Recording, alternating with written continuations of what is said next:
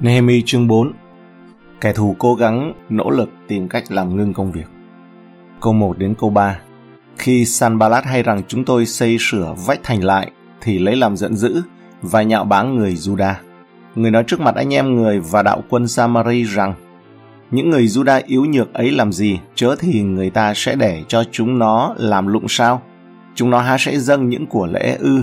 Trong một ngày, chúng nó há sẽ làm xong sao? Đá mà đã cháy thiêu rồi, chúng nó há có thể do đống bụi đất mà lấy nó làm thành đá lại được sao? Tobisa, người Ammon, ở bên cạnh người nói rằng, và lại cái vách bằng đá mà những kẻ ấy xây cất kia, nếu có một con trồn leo lên đó tất sẽ đánh sập nó xuống liền. Sanballat và Tobisa lần đầu hết sức bồn chồn, lo lắng khi nghe tin một người muốn giúp đỡ người dân Jerusalem. nemi chương 2 câu 10 sau đó thì họ dùng sự khinh miệt và đe dọa để ngăn cản không cho công việc bắt đầu. Chương 2 câu 19 Bây giờ công việc khi đã bắt đầu rồi, họ rất tức giận và phẫn nộ. Họ chế nhạo người Juda. Bản chất cuộc tấn công này để gây nản lòng nó là đã rõ ràng. Họ dùng giọng diễu cợt mỉa mai và chế giễu người Juda. Những người Juda yếu nhược này, những cái câu họ nói là chúng nó há sẽ hay là chúng nó há có thể còn nếu một con trồn leo lên đó tất sẽ đánh sập nó xuống liền. Ở trong câu 2, chúng ta sẽ dâng những của lễ ư. Điều này có ý tưởng là liệu họ có tìm kiếm Chúa qua sự hy sinh và mong đợi Ngài xây dựng những bức tường thành một cách kỳ diệu hay không? Liệu họ có cầu nguyện cho những bức tường tồn tại không? Họ sẽ hoàn thành nó trong một ngày. Điều này có ý tưởng là họ có biết họ đang làm gì đây hay không?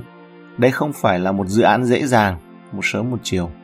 Giống như hầu hết các cuộc tấn công làm nản lòng, có một chút sự thật trong lời nói của kẻ thù. Là thợ xây, người Juda không có khả năng kinh nghiệm, họ rất yếu đuối.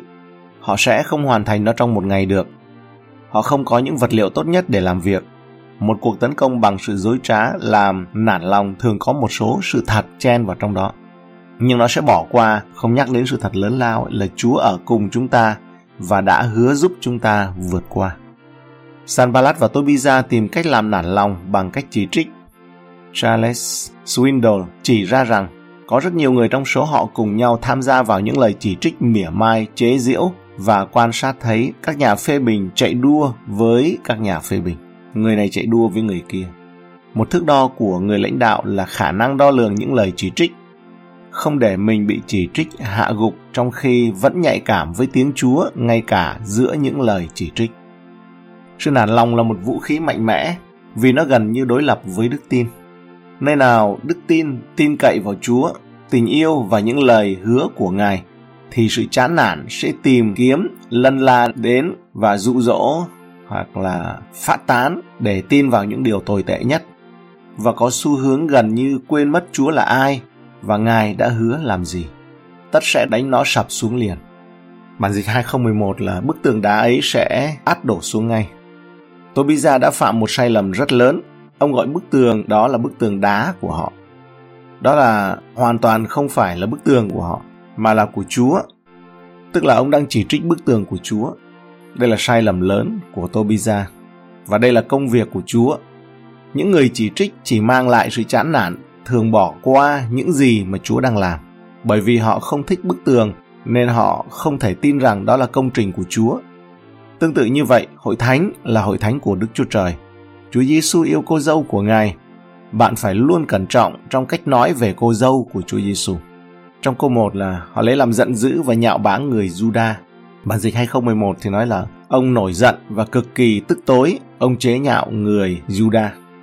Bởi vì Nehemi và những người làm công trên thực tế đã được nhà vua bảo vệ về mặt pháp lý, được chứng minh bằng những bức thư được đề cập ở trong Nehemi chương 2 câu 7.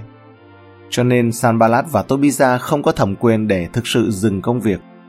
Tất cả những gì chúng có thể làm đó là ngăn cản người Juda tiếp tục làm công việc mà thôi, tức là bước lên tiến tới mà thôi. Cuộc tấn công tương tự cũng xảy ra với cuộc đời của một tín đồ được vua của mình trả tự do hợp pháp rồi. Tuy nhiên họ có thể bị nản lòng trong việc hoàn thành công việc Chúa giao phó mà đi đường hẹp mang thập tự giá theo Ngài. Chúng ta làm việc khác nhau khi chúng ta tin tưởng và khi chúng ta nản lòng. Chúng ta cầu nguyện khác nhau dù khi có đức tin hay là khi chán nản. Chúng ta đọc và nghe lời này một cách khác nhau dưới đức tin hoặc là dưới sự chán nản. Không có gì đáng ngạc nhiên khi gia tăng nỗ lực rất nhiều để khiến chúng ta mất đức tin và làm cho chúng ta nản lòng. Hebrew chương 10 câu 38 39 Người công bình của ta sẽ cậy đức tin mà sống, nhưng nếu lui đi thì linh hồn ta chẳng lấy làm đẹp chút nào. Về phần chúng ta, nào phải là kẻ lui đi cho hư mất đâu, bèn là kẻ giữ đức tin cho linh hồn được cứu rỗi.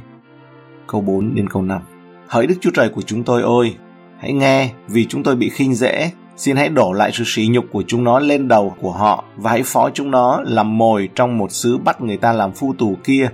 Chớ che lấp gian ác của chúng nó, đừng xóa tội lỗi chúng nó sạch khỏi trước mặt Chúa, vì trước mặt các thợ xây cất, chúng nó có chọc Chúa giận. Nehemi chống lại sự tấn công nản lòng bằng lời cầu nguyện.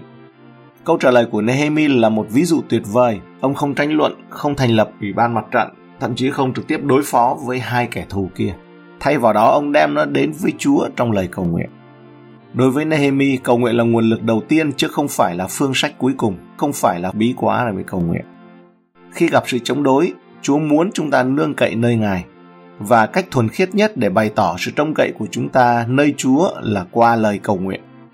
Lạy Chúa của chúng con xin hãy nghe vì chúng con bị khi dễ. Trong lời cầu nguyện của mình, Nehemi trước tiên đã xin sự quan tâm và lòng thương xót của Chúa. Đức Chúa Trời thực sự quan tâm đến Nehemi và công việc tái thiết.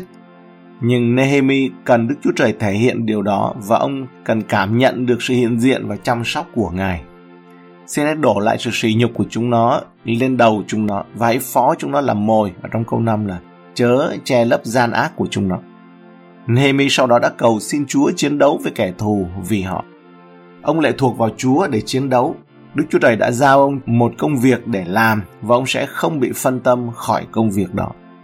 Lời cầu nguyện này có vẻ khá khắc nghiệt, nhưng những lời cầu nguyện trong thi thiên còn khắc nghiệt nhiều hơn. Lạy Chúa xin hãy bẻ gãy răng chúng nó. Thi thiên 58 câu 6 Hỡi Đức Chúa Trời xin hãy bẻ răng trong miệng chúng nó Hỡi Đức Giê-hô-va xin hãy gãy nanh của các sư tử tơ. Nguyện nơi ở của chúng trở nên hoang tàn như trong Thi Thiên 69 câu 25. Nguyện chỗ ở chúng nó bị bỏ hoang, chẳng có ai ở trong trại chúng nó nữa.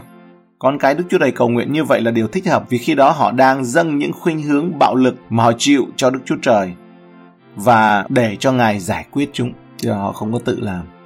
Nếu chúng ta tức giận với ai đó hoặc có một kẻ thù thực sự thì chúng ta có thể giải quyết họ bằng lời cầu nguyện, không bao giờ theo nghĩa là cầu nguyện điều ác cho họ, mà là chuyển họ về với một Đức Chúa Trời tốt lành và công bằng, bởi vì Ngài biết chính xác phải làm gì đối với họ. Chúng ta thấy Ê Tiên cầu nguyện cho người bắt bớ là kẻ thù của tin lành ấy. Trước khi chết thì Ê Tiên nói sao? Xin Chúa đừng đổ tội này cho họ. Mà Sao Lơ thì đang đứng đó. Đang đứng để coi đồ. Chúa Giêsu thì Ngài cầu nguyện xin tha cho vì họ không biết điều họ làm. Chúng nó chọc cho Chúa giận. Cuối cùng, lời cầu nguyện của Nehemi đã cho Thiên Chúa một lý do để bày tỏ lòng thương xót và chống lại kẻ thù của Ngài. Nehemi nhận ra rằng đây là nguyên nhân của Chúa chứ không phải của riêng ông. Kết quả sau cuộc tấn công và sự bảo vệ của Nehemi trong lời cầu nguyện là gì? Công việc được tiếp tục với sức mạnh ngày càng lớn lao hơn. Câu 6. Vậy chúng tôi xây cất vách thành lại và toàn vách thành đều dính liền nhau và lên đến phân nửa bề cao vì dân sự chuyên thành làm công việc. Cái chữ chuyên thành làm công việc này bản hiệu đính gọi là dịch là hết lòng làm việc. Bản dịch mới nó là quyết tâm làm việc. Vì vậy Chúa đã đáp lời cầu nguyện bằng cách ban cho họ sự hết lòng làm việc. Sự quyết tâm làm việc là một món quà từ Chúa và sẽ không có công việc quan trọng nào được hoàn thành cho đến khi mọi người cùng nhau hết lòng làm việc, hết sức làm việc. Đây chính xác là điều mà Satan muốn phá hủy bằng các cuộc tấn công của hắn. Nó muốn phá hủy cái sự hết lòng làm công việc này. Hắn muốn làm cho chúng ta cảm thấy thất bại, phải thụ động, tập trung vào bản thân hoặc là chán nản. Các nhà phê bình mất tinh thần, lãnh đạo, động viên khi những người chỉ trích lên tiếng. Các công nhân nghe thấy và mất tinh thần. Nhưng khi người lãnh đạo có năng lực bước lên và nói Hãy nhìn theo cách của Chúa, hãy tiếp tục công việc thì các thành viên trong đội đã quay trở lại vị trí. Vì dân chúng đều hết lòng làm việc. Việc đáp lại lời cầu nguyện ngay lập tức không làm thay đổi được kẻ thù của họ. Lời cầu nguyện đã đáp lại bởi dân Chúa đang thực hiện công việc. Tức là kẻ thù không thấy gì thay đổi nhưng mà về phần của mình ấy, tấm lòng được thay đổi. Lời cầu nguyện của Nehemi cầu xin Đức Chúa Trời lo liệu về kẻ thù của ông và Đức Chúa Trời đã trả lời bằng cách là tác động ở trên dân sự của Ngài là gì? Hết lòng làm việc, cố gắng lên. Chúng ta thấy hình ảnh con đại bàng và con quạ nó mổ trên lưng ấy thì đại bàng vẫn cứ cất cánh bay càng cao hơn. Quạ thì vẫn cứ mổ. Chúng ta thường bỏ lỡ sự đáp lời của Chúa cho những lời cầu nguyện của mình bởi vì chúng ta cầu nguyện để Ngài thực hiện một công việc trong cuộc sống của những người khác mà chúng ta đang vướng vào xung đột. Và Ngài đáp lại bằng cách hành động trong đời sống của chúng ta, nhưng chúng ta lại chống lại hay là muốn cưỡng lại sự vận hành đó. Như thể Ngài cố gắng ban cho chúng ta hết lòng làm việc trong một tình huống mà chúng ta thì lại không đáp ứng với nó. Cái câu là toàn vách thành đều dính liền nhau, bản dịch mới thì dịch là toàn vách nối liền chung quanh thành đến phân nửa chiều cao. Công việc đã hoàn thành một nửa, đó là khoảng thời gian thú vị nhưng đầy nguy hiểm. Nhiều công việc đã được thực hiện nhưng vẫn còn nhiều việc phải làm. Sự mệt mỏi và chán nản nó có thể sẵn sàng ập đến giống như chỉ chờ cơ hội. Sanballat và Tobiza lên kế hoạch tiến hành một cuộc tấn công bạo lực nhắm vào công trình. Câu 7 đến câu 8 là âm mưu tấn công công trình xây dựng sảy khi Sanballat, Tobiza, những người Ả Rạp, dân Amon, dân Ách-đốt hay rằng việc tu bổ vách thành Jerusalem tấn tới và các nơi hư lùng hầu lấp lành thì chúng nó lấy làm giận dữ, bèn lập mưu với nhau hết thảy đặng đến hãm đánh Jerusalem và làm cho nó bị rối loạn. Trong câu 7 là các nơi hư lủng hầu lấp lành, bản hiệu đính dịch là các lỗ hổng được lấp kín.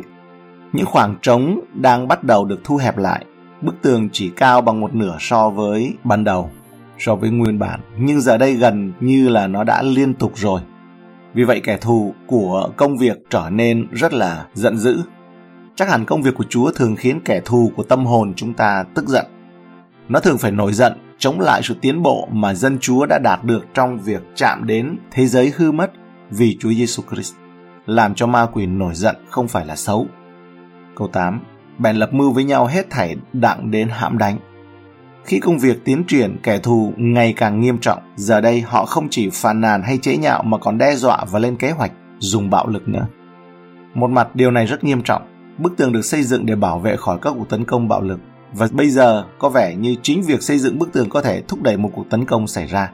Mọi người sẽ dễ dàng sợ hãi và nghĩ rằng có lẽ mọi công việc của họ sẽ trở nên vô ích chăng?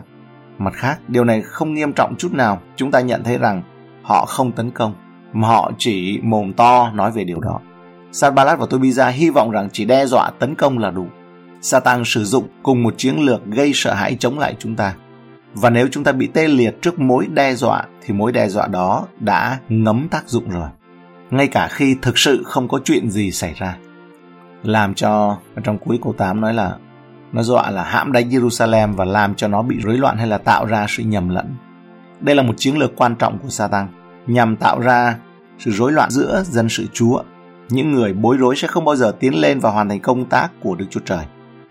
Họ thường bối rối vì bị phân tâm bởi những thủ đoạn của kẻ thù thay vì tập trung vào Chúa và những lời hứa của Ngài. Nhưng chúng tôi cầu nguyện cùng Đức Chúa Trời chúng tôi và lập kẻ ngày đêm canh giữ họ. Tuy nhiên, chúng tôi đã cầu nguyện với Chúa. Không gì có thể khiến họ ngừng phụ thuộc vào Chúa qua lời cầu nguyện. Họ có thể đã bỏ cuộc vì tin rằng cuộc tấn công tiếp tục là do Chúa đã không đáp lại lời cầu nguyện trước đó. Nhưng họ còn tin cậy nơi Chúa hơn như vậy.